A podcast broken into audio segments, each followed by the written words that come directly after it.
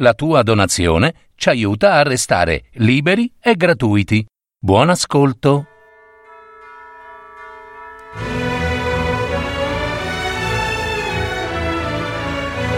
Le novelle di Giovanni Verga. Adattamento e messa in voce di Gaetano Marino.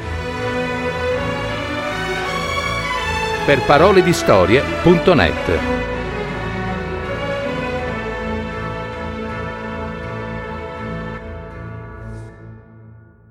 Cavalleria rusticana.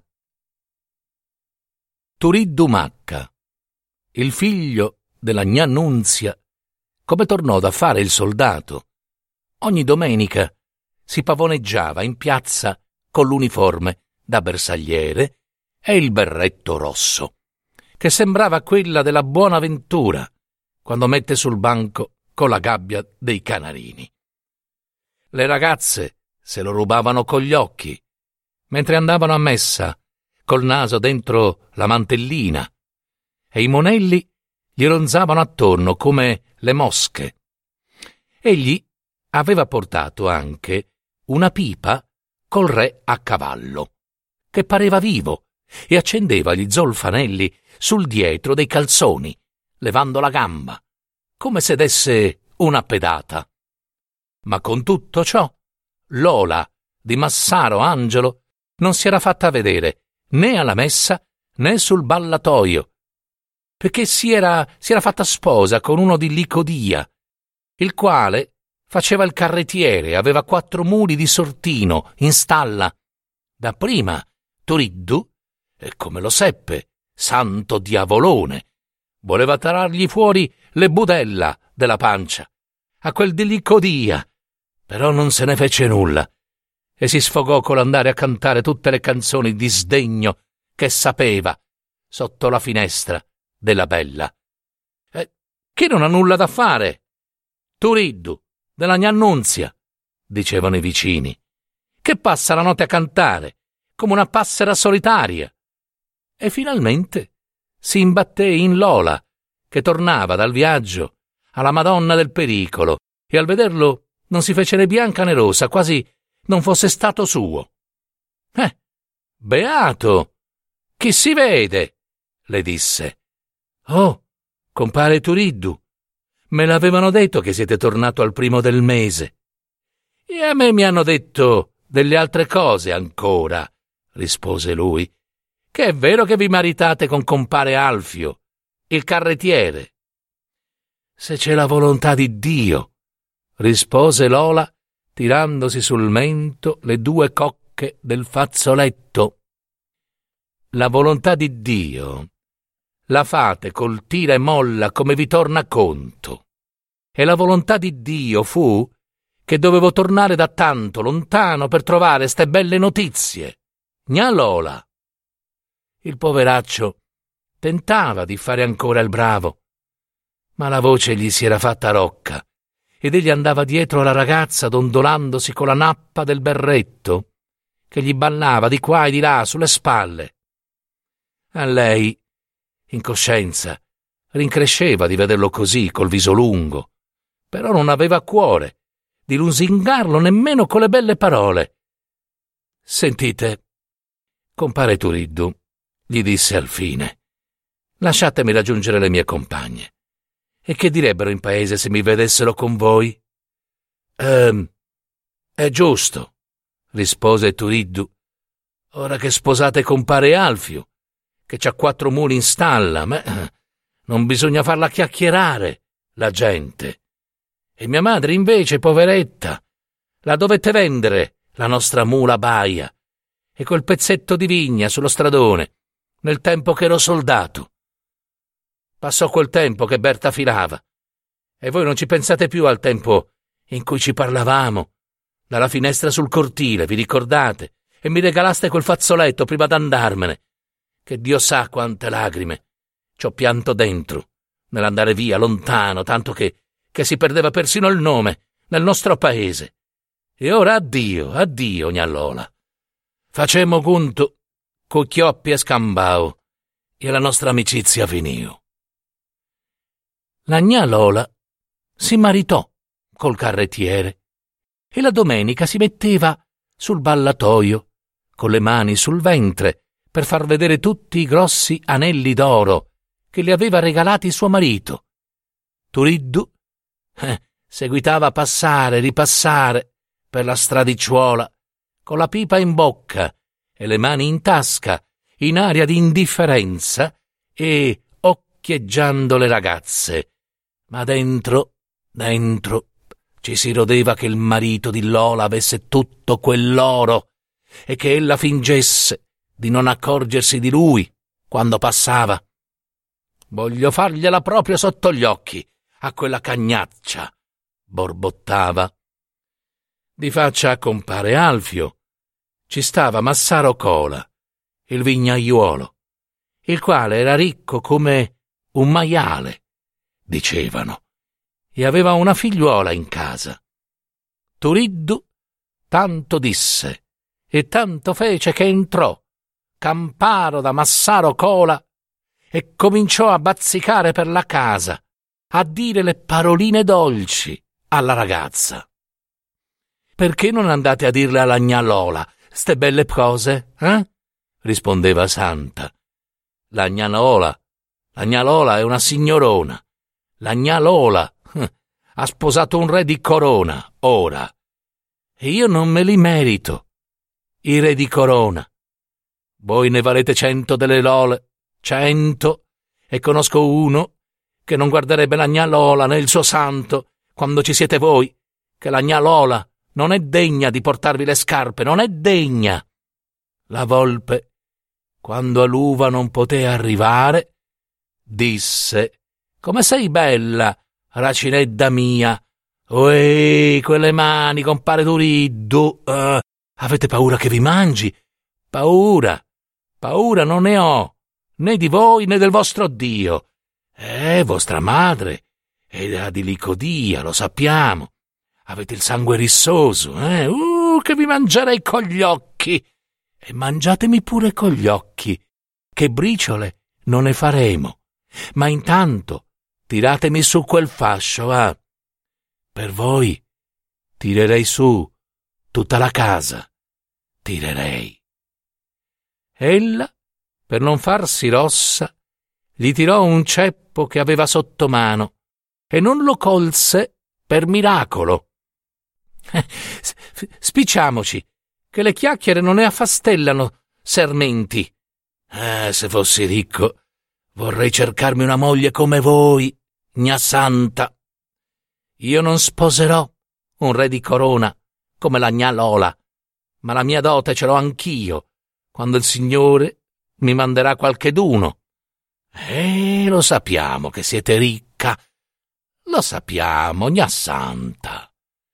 E se lo sapete allora spicciatevi, che il babbo sta per venire e non vorrei farmi trovare nel cortile.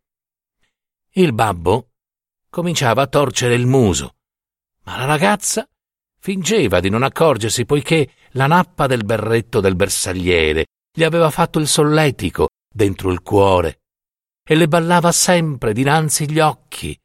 E come il babbo mise Turiddu fuori dell'uscio, la figliuola gli aprì la finestra e stava a chiacchierare con lui ogni sera, che tutto il vicinato non parlavano d'altro.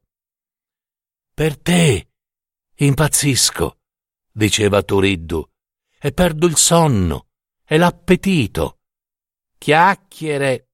Eh, vorrei essere il figlio di Vittorio Emanuele per sposarti. Chiacchiere per la Madonna che ti mangerei come il pane, chiacchiere. Ah, sull'onore mio. Ah, mamma mia.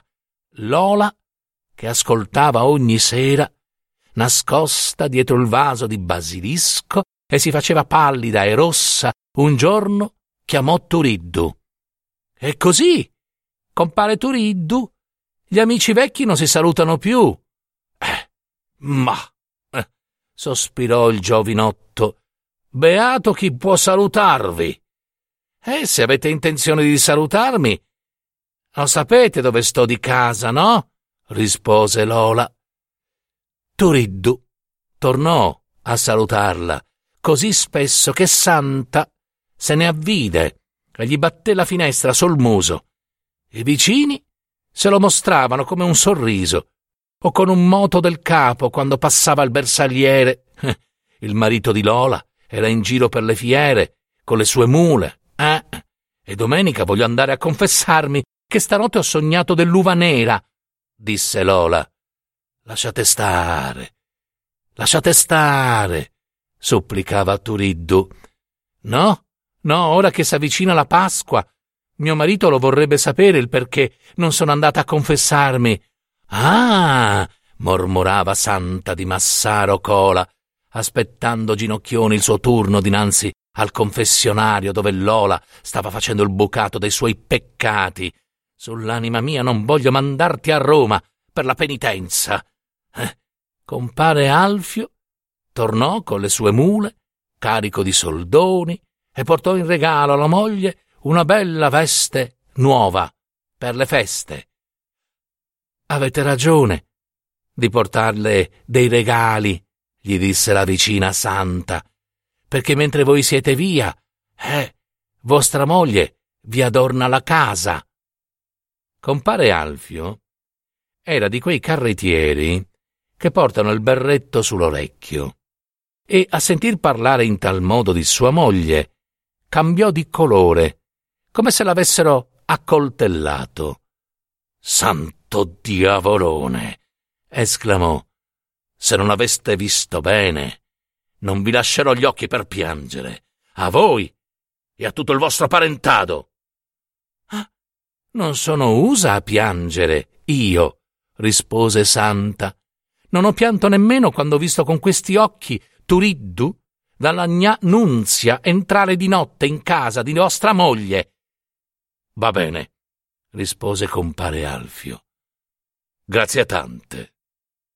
Turiddu, adesso che era tornato il gatto non bazzicava più di giorno per la stradicciuola e smaltiva l'uggia all'osteria con gli amici.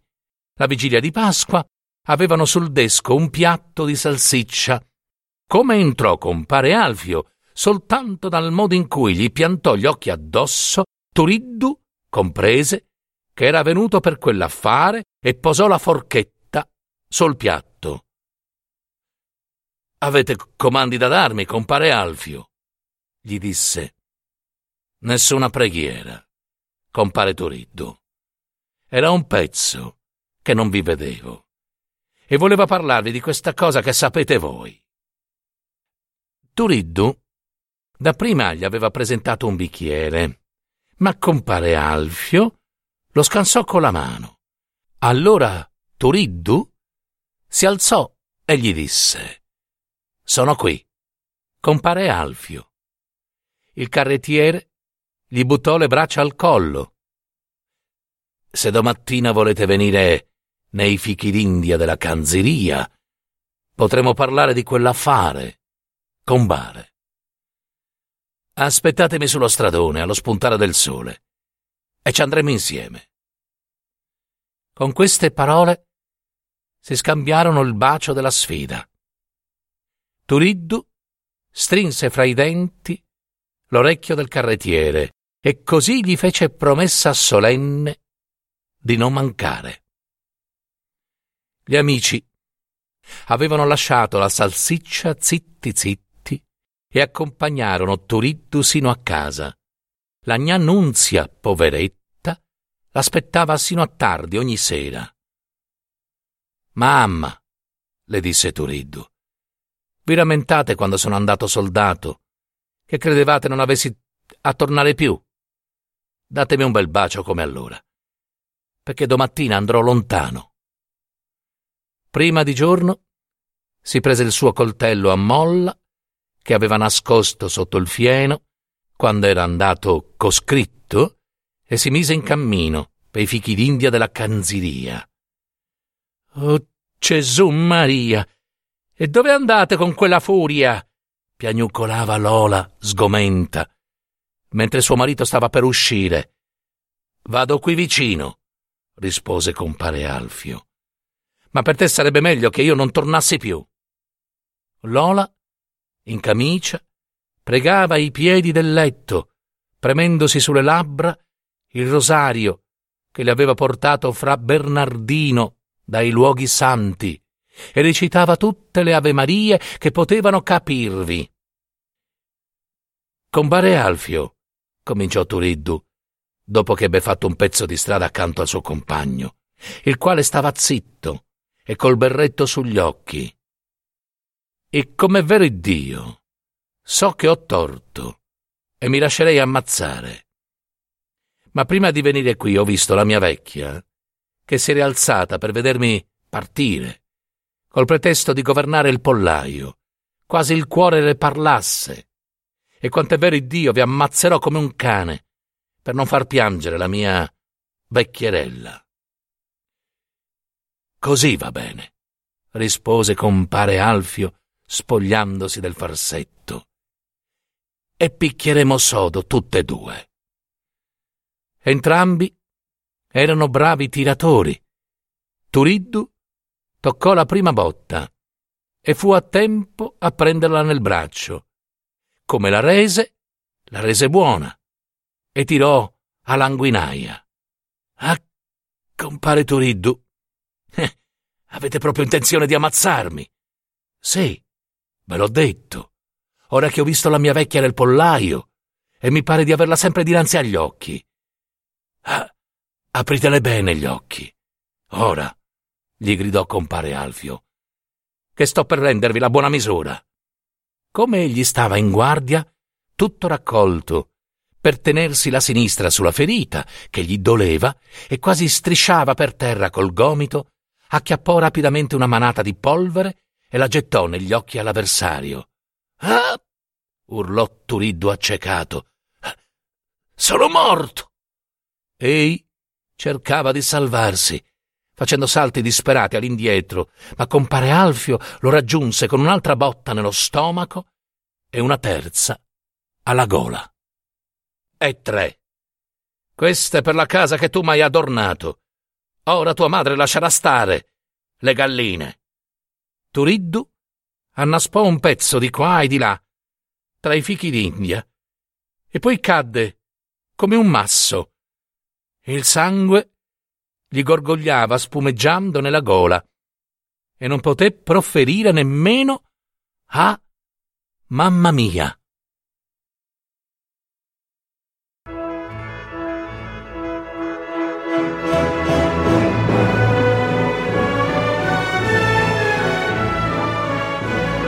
Avete ascoltato